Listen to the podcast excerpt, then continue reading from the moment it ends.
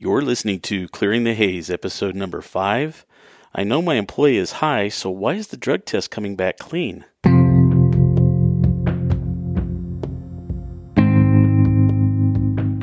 Here on Clearing the Haze, we are going to bring guests to the podcast. They're going to be able to bring content and information on today's hot button issues that we're all dealing with in today's workplace. Today, we're going to be talking to Keith Graves of gravesandassociates.com. Now, Keith is a retired police sergeant and worked in the San Francisco Bay Area for 29 years. He was named California's Narcotics Officer of the Year and is a prior winner of MADD's California Hero Award. He has years of experience as a narcotics detective and a narcotics unit supervisor, and as a drug recognition expert instructor. Keith teaches both the DRE course and drug abuse recognition course. And today, Keith is here to speak with us about the growing problem of synthetic drugs in the workplace and how we can better understand and realize that it just isn't traditional illegal drugs that we're looking for in the workplace. We hope you enjoyed this week's podcast. And with that, we'll get into this interview with Keith guest with us, uh, Mr. Keith Graves.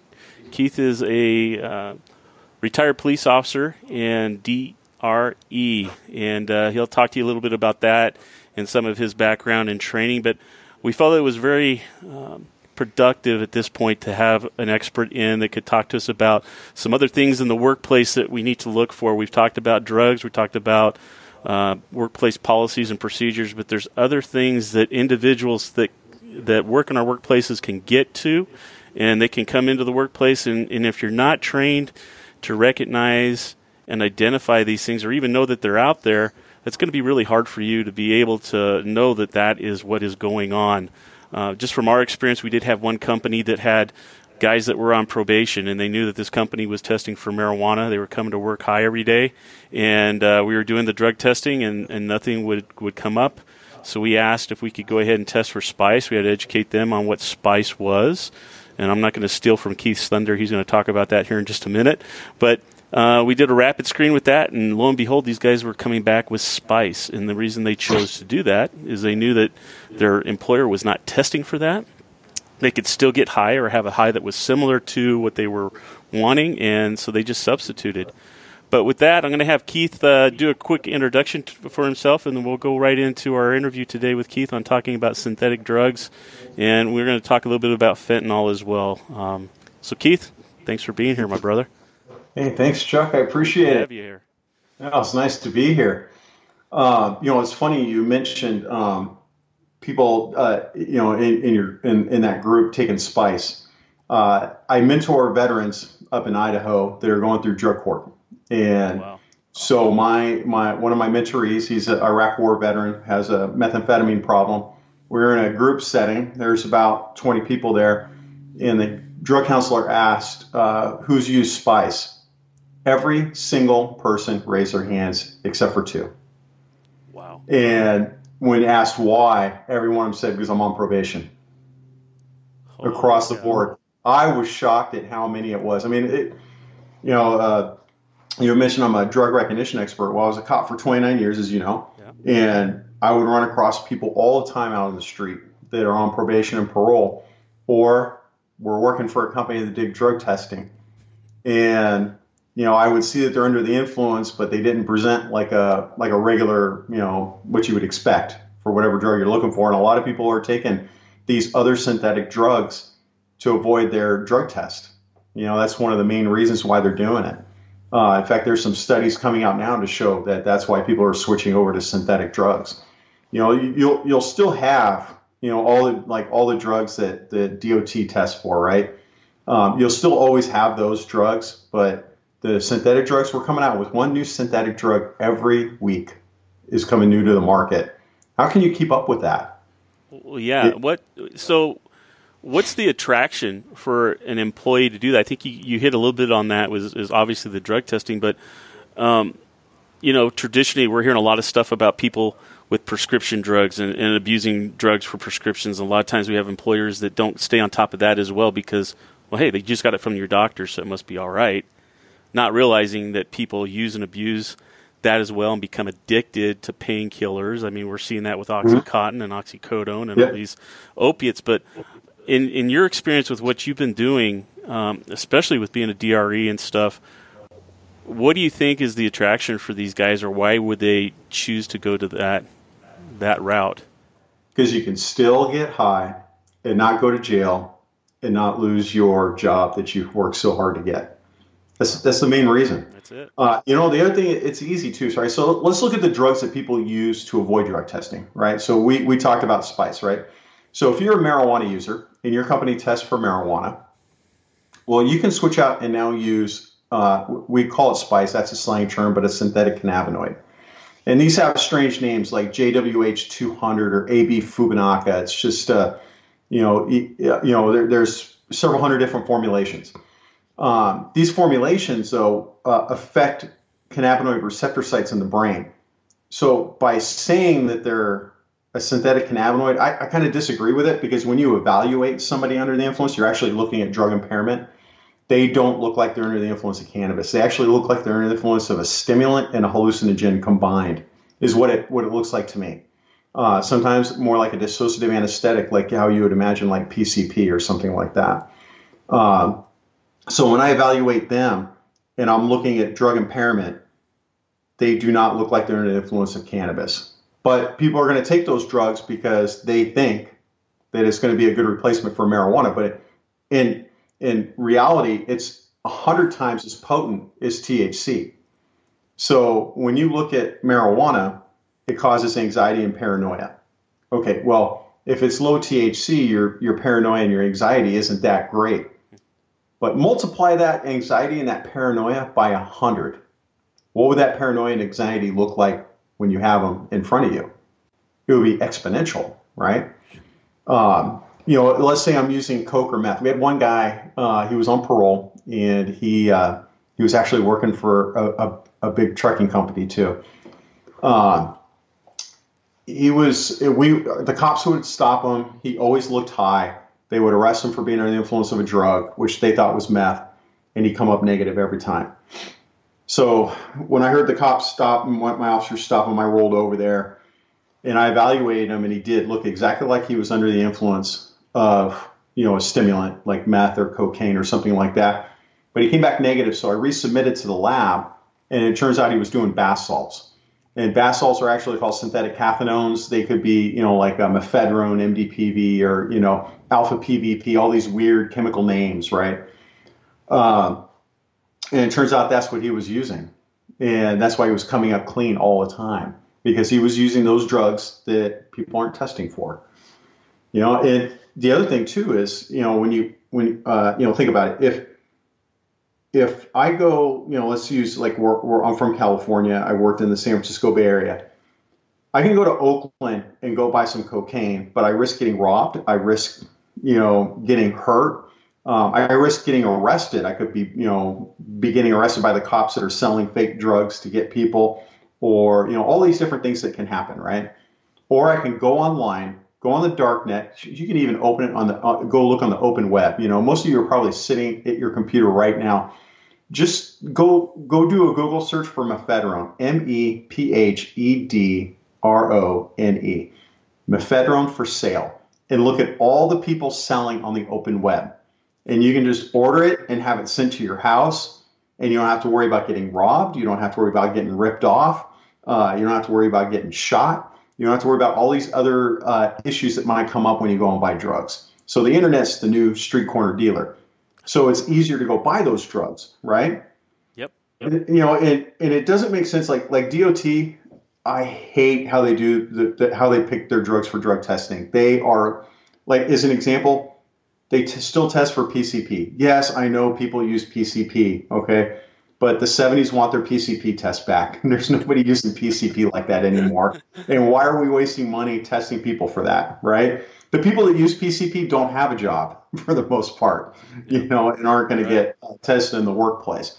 And even still, when you look at like, uh, you know, uh, when you when you look at like methamphetamine, you know, Chuck, you were a DRE, you know, when you arrest somebody, you say they're under the influence of a stimulant, they give them a drug test, and they'll come back positive for meth or coke or whatever stimulant you pick. Well, what's the cutoff level now for uh, for methamphetamine? I think it's like 500 nanograms. Yeah, is that what it is? I believe yep. so. 500 nanograms per milliliter. But when I arrest people for being under the for DUI, It's DUI, thousand, thousand Oh, is it- milligrams. I thought they lowered it to 500. Anyways, It so yeah, so let's say it was even 500, which is lower than that 1,000, right? Yeah. I would get people on quantitative testing that would come back positive at 100 nanograms per milliliter that I arrested for DUI because I felt they were unsafe to drive a motor vehicle. Yeah. But they would have passed their workplace drug testing. See, and that's that's that's insane, and that's uh, one of the big reasons why I've got you on here is that I, I think a lot of times with employers, they're becoming frustrated because they're seeing exactly what you're saying, and Mm-hmm. that we saw as police officers.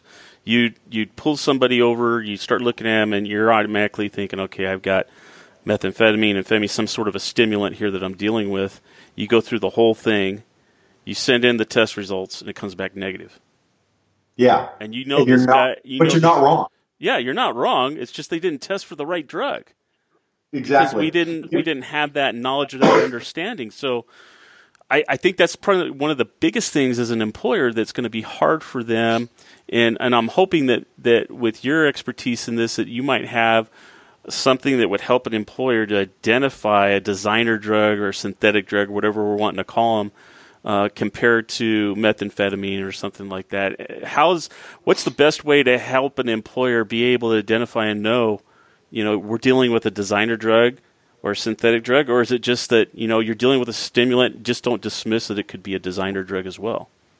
Well, look, if a lot of times, I, I remember when I was a young cop before I got trained in drug impairment, I would look at somebody and go, Are they crazy? High? Are they tired? Like, what's going on? Right? And, you know, we get training in the police academy on drug impairment and, you know, in different drugs, but I mean, I, it, it wasn't enough. It was only uh, 16 hours, which is kind of ridiculous when you think about it, right? Yeah. Um, you know, 16 hours, you know, you can't really learn a whole lot. But we're giving supervisors two hours and expecting them to keep the company safe. Look, man, that's not enough. You know, uh, you know what it comes down to is like you need drug impairment training. You know, that's that's how you figure it out, right? Because you need to know the signs and symptoms of drug impairment, and not like, all right, you know, like DOT, the the the supervisor training. Most of that's taken up by um, you know rules and regulations about what you can and can't do, and then you have an hour of alcohol, which everybody already knows alcohol for the most part. And then how much time does that leave for drugs? And then even with that, you don't give yeah nothing. And then you don't give them the time, you know, that they need. You know, you don't give them a system to determine drug impairment. And you know, like when when I do my classes, I teach a seven-step drug impairment method. And you know, you know what a lot of these are. It's you know checking for a lot of a majority of them are eye signs. Well, you check for those eye signs, and you can see that there's impairment, and you send them away for reasonable suspicion testing, and they come back negative. Well, it's a synthetic drug. You weren't wrong. You were right. They're just using a drug to cheat the system. They're they're masking it. Yep. Exactly. And you just have to find out what drug that is. Now, look, when you're talking about one drug, new, one new drug coming out every week, you are not going to keep up with which drugs those are. So, example, the last two, the last two weeks, they were both opioids. Uh, that they're not fentanyl, but they are like fentanyl, right? Um, there's nobody that's going to test for that. There's no test out for it yet. But somebody that's addicted to pain pills or you know addicted to opioids, and they don't want to come up positive, they're going to take one of those drugs because they know they're going to come up clean. Mm-hmm. And you're going to see that they're high. Look, how you tell they're under the influence of an opioid? They're going to have constricted pupils. Now, look, there's some medical causes for constricted pupils, but they're rare, and it usually only affects one pupil. It doesn't affect both, right? Exactly. So you've got a guy sitting there standing, talking to you, and it's somewhat dark, and his pupils are look like little pencil dots. Okay, that's more than likely that's going to be an opioid. That's the only, there's there's there's eight drug categories, uh, seven if you take out alcohol. Okay, every drug can go in a category. Right there, you, there's only one drug category that causes constricted pupils, and that's opioids. And so now you know that's what it is. So if you send them in for drug testing for reasonable suspicion, and it comes up negative because all you check for is heroin and you don't check for fentanyl, which boggles my mind. Uh, because there's well. more people, yeah, there's more people doing fentanyl than heroin. So he comes up with a negative test. Well, now you would send it back and you would start checking for these synthetic opioids like fentanyl or methadone or something like that to see what they're going to come up positive for. And I mean, it, again, you were correct to send them off. It's just look, the drug testing only tells you what drugs they used. It doesn't tell you what they're what they're high on right now, right? You know, so drug testing is going to show they did drugs, but only the ones that you're checking for. Yeah. So you're letting the rest go away. Drug impairment training will show you to detect drug impairment right now. That drug test is just confirmation that you were correct. If it doesn't come back with anything, well, you're not testing for the right things, and you just send it back until it comes back positive for what you're looking for. Well, and I think that's amazing, Keith, because I, I think you're probably in the same camp that I am. Is when I was a DRE and I was an officer, we were going out and doing our thing, uh, mainly doing you know traffic stops, stuff like that. You may get called into a school once in a while. We hardly ever got called into a workplace to go and see somebody uh, because they thought they were high, and, and I think a lot of that is like what you were just saying a minute ago. They didn't know what to look for. It yeah. wasn't obvious to them, uh, and some of this stuff is going to be obvious uh, when you've been trained and we found that out when we started teaching school teachers and nurses mm-hmm. a system similar to the DRE program, and they started catching kids coming to school high. How hard do you think it's going to be? Because we're already in, in DOT safety sensitive positions. We're already giving them, like you talked about earlier, the two hour reasonable suspicion. And obviously, you and I are in the same agreement. It's just not enough. You're just barely touching yeah. the basis of it how hard do you think it's going to be to go to somebody like Dave, who's in a warehouse, that he's got 15 guys that he's responsible for on a third shift, and he's having accidents, and he has people that's coming to him and saying, "Hey, I think this guy's high." How hard is it going to be to take that training and that relevancy that we've had before and teach Dave, just your ordinary guy, how to detect this stuff in the workplace to cause the workplace to be safe?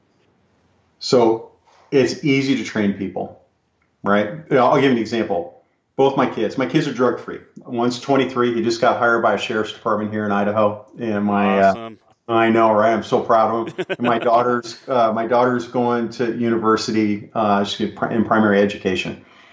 Uh, they are both open about what worked and what didn't work about teaching about drugs when they were in high school, when they were freshmen, it was mandatory that you had to come to my uh, drug impairment training course, right? Because I want them to learn about drugs from me yeah. and not from somebody else, right? Yeah. So uh, my son went to the eight hour, and my daughter went to the full 24 hour course. Wow. My daughter was 14 and got certified as a drug abuse recognition specialist.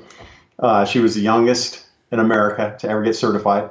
Wow. And uh, she got one of the highest scores in class and she identifies high people all the time when we walk down the street. Oh, that guy's high. He's on the stimulant. Oh, that guy, he's high. He's on a narcotic analgesic. My son, same way, right? My son got hit by a DUI driver. He got broadsided in Boise, and uh, he recognized right away that she was impaired. And so he did. It's you know you remember what it's called? It's nystagmus, and it's where the cops on the side of the road they move their finger back and forth across your eyes, and they're looking for jerkiness and he and he's like, "Hey, do you mind looking at my finger here? Follow with my uh, follow with your eyes. Keep your head still." And he sees nystagmus. So he looks in the car and he sees pill bottles everywhere. Well, Chuck, you and I both know that nystagmus is going to be seen in depressants, inhalants, and dissociative anesthetics. With pills laying around the car, it's a dissociative, or it's a depressant drug, right? Yep. So my son, with eight hours of training, was able, and, and he took that five years before the crash, was able to identify that she was under the influence of a depressant. When the cops showed up, and I'm going to burn them he, uh, you know, my son's like, hey, she's DUI, drugs, and he's like, well, how do you know? Well, she's got nystagmus, and you know, there's pills down there, and there's no odor of alcohol, so you know, these are the drugs that cause nystagmus, and and I can teach you nystagmus in 15 minutes, okay. And the cop goes, Oh, and he looks at my son's license and goes, Graves, hey, is your dad a DRE? And he goes, Yes. Hey, I took his training class. You know, my son's like, All right. Yeah. No, they didn't arrest her. They let her go. Wow. you know, which is disappointing because she needed to go to jail because she caused a DUI collision. But my point is, in 15 minutes, we can teach you nystagmus. If my if my 14 year old daughter can do it and identify drug impaired people, then Joe at the warehouse can learn how to do it. All we need is four hours. In four hours, we can te- we can give you an and that would cover you know your alcohol, be all DOT, cover all the DOT regulations. In four hours, you can train somebody to check for nystagmus and narrow it down to one of four drug categories.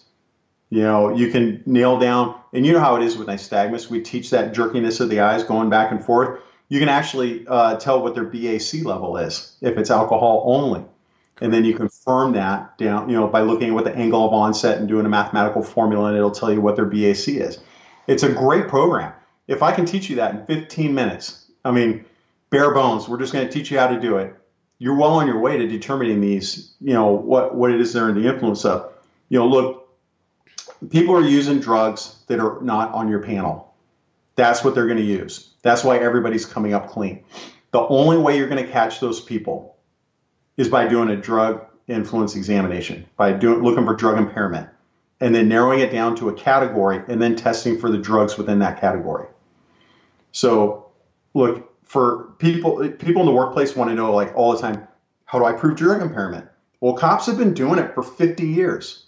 We've all all the way up to the Supreme Court we're rock solid. We have all the studies behind us to show it. Isn't that amazing? And you've got probably copies of your reports. We've got the documentation. We have the lab results. We have all this evidence yes. that what you're talking about right now is true and can be taught. So, why isn't it? Because uh, you know it's funny. So I teach you you know I teach drug impairment training to workplaces. My biggest customers, my biggest clients are outside of the United States. We're in Europe.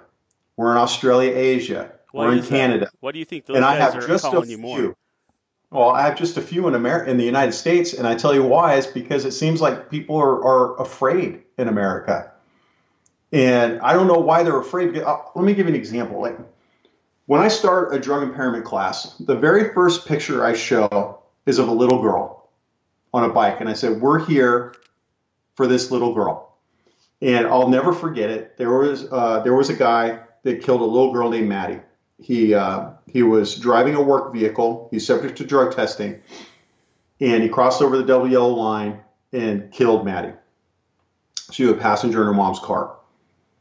To tell you how screwed that screwed up this is, that was 25 years ago, and I remember it like it was yesterday. I arrested the guy for DUI drugs. He was using phenobarbital, and he was popping it like crazy he was very high. One of the tests that we do, we have him estimate 30 seconds. At 90 seconds, I had to wake him up because he had fallen asleep. A normal pulse range is 60 to 90 beats per minute. So 60 is on the low end. He saw her decapitated, and his pulse was 50 beats a minute to tell you how high this guy was. Okay? What makes me mad is when somebody dies, we go 24 hours over the life of the person that caused the collision. So the first place I go is where he started at work driving the company vehicle. Everybody at work identified that this guy was impaired, that he looked like he was high.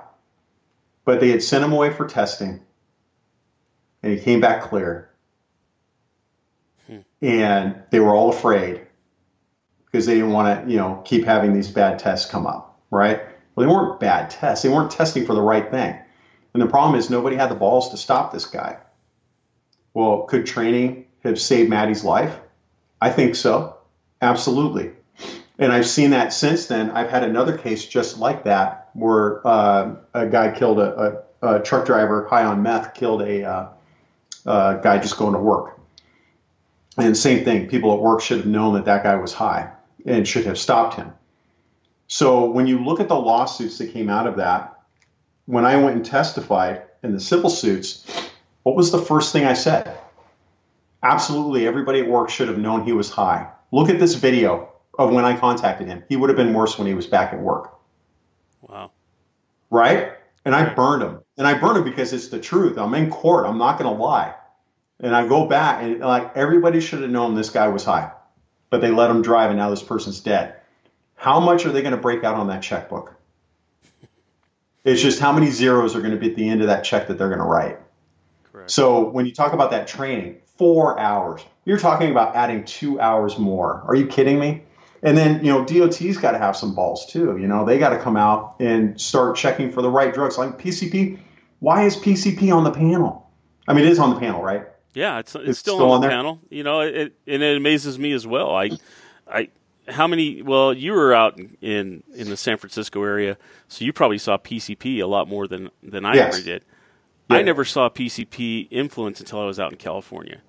We just Yeah. it's not a drug that's here in in, in the Colorado where I'm at, but the, it's state specific. You have certain places where you're going to have that use, but Look- I agree with you. You're not going to see PCP in a in a DOT panel, and if you have, it's going to be very rare.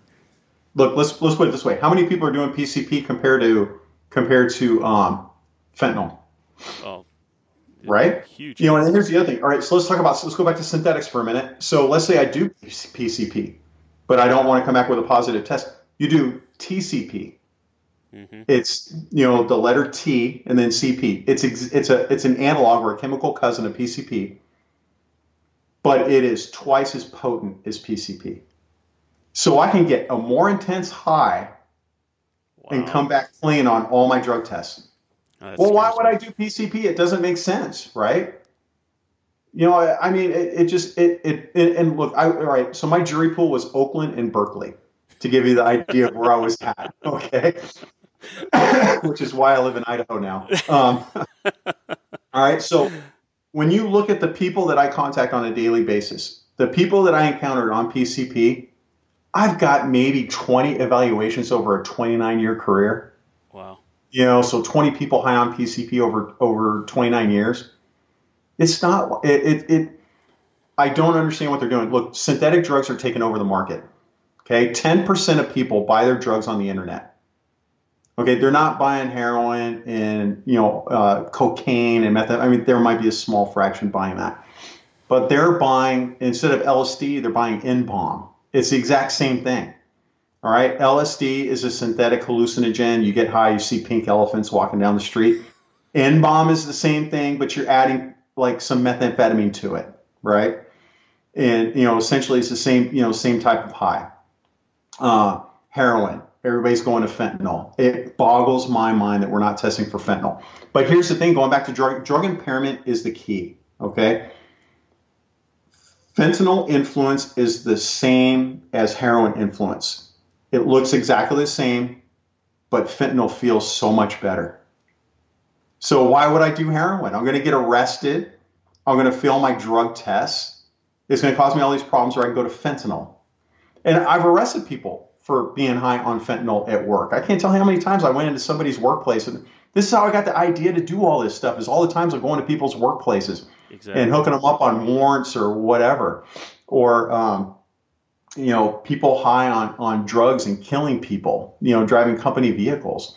I arrested one of my own city workers for being high driving a city vehicle. You know, I mean, it's it's it's everywhere, right? And I remember when when I so you know how it is in the I know exactly how it is in the workplace. We have a guy that's in in the city I worked in. He was a department head. He is like what like chief of police, but for his department. I had heard he was doing methamphetamine, and I heard he was drinking, and so I saw him driving a company vehicle, driving a city vehicle. I pulled him over, pulled him out. He's got meth. He's drunk. He tested positive for cocaine. On top of that, Wow. and everybody works like, "Oh my god, I can't believe that he did this." I'm like, "Really?" Because I've had one encounter with him, and it's this stop right here. And how can you not tell that he's not high and drunk? You know, you're choosing to ignore the signs and symptoms. Or, you know, the other thing too is I shouldn't say you're ignoring. Sometimes you just don't know. Do you think I it's mean, hard for people to even comprehend that somebody would come to work like that? I think that's part Yeah. of it. Is that uh, they think that the the the way that you were brought up, that you're going to have some ethics when you come to work, that you're there to do a job. I'm paying you to do a job. I think that's probably one of those things that these guys just they can't comprehend that somebody would even come to work like that. Yes. Yeah. It, you know, I'll, I'll never forget. Like, I shouldn't be so harsh about not noticing, right? Well, I'll give you an example. I made a car stop when I was a brand new cop. I was still on probation. I didn't know what I was doing. But I saw this guy. He looked bad, so I pulled him over. But I don't know what to do. I mean, I'm brand new, right? And I made contact with him, and I look at him. and I'm like, something's wrong with this guy. Is he high? Is he crazy? Is he drunk? Like, so I take him out of the car, you know, and next thing I know, four undercover cars roll up and they all jump out. It's DEA. They're following this guy. And I'm like, they're like, hey, uh, have you found anything yet? Nope, but I'm still looking. I had no idea what I'm like. Well, I guess I should go search this guy's car and go look at everything, right? Yeah. So I searched the car, find like a just a huge amount of drugs that I to this day I still haven't found as much, you know, and uh, you know, totally like just I went in this blind. I don't know if I would have searched this car before DEA showed up. I didn't know what I was doing, and so uh, the DEA agent goes, "Well, he's high too. You're going to do it for DUI?" Yes. Why, yes, I am. I am going to arrest him for being high. I didn't know he was high. I couldn't tell what was going on. I called my sergeant up and I'm like, I think this guy's high, but I don't know what I'm supposed to do. and the best thing from the sergeant is like, I don't know either. What do you think we should do? I don't know, dude, but you got like 15 years on. I've only been here for like a month, so I need somebody to hold my hand. so our supervisors were sending them out there with two hours of training. I had 16. Okay. Yeah. Now, I was 21 years old. Okay. the only life experience I had was the army. Yeah. Um, you know, we're sending these these supervisors out and having to make these decisions to keep the company safe and free from liability. It's not going to work. You know, you need to give them four hours of training at a minimum. Really, it should be eight, but four hours. You know, what on a settlement for one company that I hammered in court was that they had uh, they they asked me in court, "What do you think they should have?" And I said they should have eight hours of drug training. And then that's what they stipulated in court is that every supervisor had to have eight hours of training. Wow. And they paid they paid a lot of zeros at the end of that check and had to do the eight hours of training. So what what's better off doing the eight hours, you know, four hours or eight hours? Yeah. Or is it, you know, what what, what do you want to do? And it, look, it's going to cost a lot of money this training's not cheap. There's not many people doing it. But we know everybody's doing drugs other than what you're testing for. Right? You know, so depressant pills. Let's say you're checking for Xanax in your company, in which I hope people are checking for Xanax because like that's like one of the number one depressant drugs that people are abusing right now. Um, so let's say your company tests for Xanax. Well, shit, I use Xanax. Oh, sorry, now you have to put the explicit tag on there. uh, You're all so right, shoot, I test for you know I, I that, my company tests for Xanax. I'm going to use etizolam, flubromazolam, or clonazolam, which is total synthetic drugs that just came out in the last year that nobody's testing for, but I can get high just like if I was on Xanax. And the best part is they aren't illegal. Yeah. So I can order them on the open web. I can have them delivered to my house. I can get high give a P test, and still come back clean. So there's no risk of arrest. There's I can get a stronger high. You know why wouldn't you switch? Yeah. You know, uh, if if you're using uh, heroin, we know fentanyl, right? Yep. So let's say you test for fentanyl. Awesome. I'm going to switch to U47 700. U47 700 has a slang name called pink. It's already killed like 60 people in the United States. So the DEA put it in Schedule 1. The very next day came out U48 800. When that got outlawed, then it was U49 900. Now they're at U10235. Wow. So and they so just keep it, resyndicating the whole thing and, and, coming out with a different formulation to keep ahead of everybody else is what they're actually doing. That's correct. All they have to do is because our Controlled Substance Act is so antiquated. All I got to do is change the molecular structure slightly, and now it's legal. Now it may fall under the analog law, but like nobody's prosecuting that, so you're you're clear, right? yeah. You know, so um, you know nothing's nothing's going to happen. You know, there's there's no risk, and I'm going to come up clean on my test for whether it's court mandated, whether it's work related. It doesn't matter what it is. Uh, you know, it was funny on 9/11. I got sent to. Uh, I was on a SWAT team, and I got sent to a government facility that does uh, nuclear weapons research. And you got to have a top secret clearance or above to work there. And when we were out there, you know, we thought we didn't know what was going on. And so I'm standing out there in my SWAT uniform outside the SWAT vehicle, and the workers are going home now. and I remember seeing three guys coming out, and they were high. So I stopped them, and like we had nothing going on. And so I started um, I started jacking them up like, hey, you guys are high. You're coming out of work. You work in a government facility.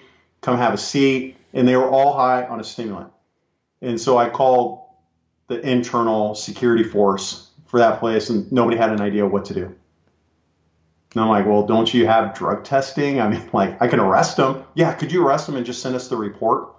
I'm like, okay, I, I can do that, but like, you know, planes are crashing into uh, into buildings. Why don't you guys just like send them in for drug testing and fire them? Yeah. You know, I mean, but people didn't know what to do. And how long have they been working in this government facility? Like you know, that. when they, they have drug man, they have mandated drug testing there. But you know, and I remember conversing with these guys, and they were saying, yeah, you know, we use, I can't remember what, what drug they were using, but they were using another drug that just doesn't come up positive. Wow. And I think that's the most important thing that we've been talking about is that this could be easily remedied just by giving some training. Yeah, it's going to take time. Yes. It's going to take a little bit of money. But is that investment that you're making in that supervisor, that owner of the company, what's the payoff in the end? It may help that owner of that company be able to still have a company and not lose everything yes. that they've worked for overnight. Like you and I are both entrepreneurs now. We have our own businesses, employees, stuff like that. So we understand that. I mean, even with the business that I have, I still have people come in here to be a, a technician, and they're like, "So I have to pass a drug test." I'm like, "Yeah, that's what we do." Uh, so that even amazes me. But I think the other thing too is like I talked about in my last episode on on clearing the haze was is how important our policies and procedures are, and a lot of these guys don't even know what it is that they can do. You know, well, so you know, and the other thing with training too is it's got to be ongoing, right? You know, I, I think that every year you should get an update. Now that update doesn't have to be training or something. Yeah, it doesn't have to be a year. It could be honest or not a year, but it doesn't have to be you know four hours of training. The update training every year could just be an hour, and it could be online, and it's like these are the latest drug trends. These are the drugs that people are using. Or yeah, one of the things that I love doing is I would give I would give talks in the community to parents about how to recognize if your kid's using drugs. It was a drug impairment for parents. And I would always bring in a drug dealer that was 18 years old. Wow. And he would come in and talk, and it was part of their because you know they got to do community service, and that would be their community service.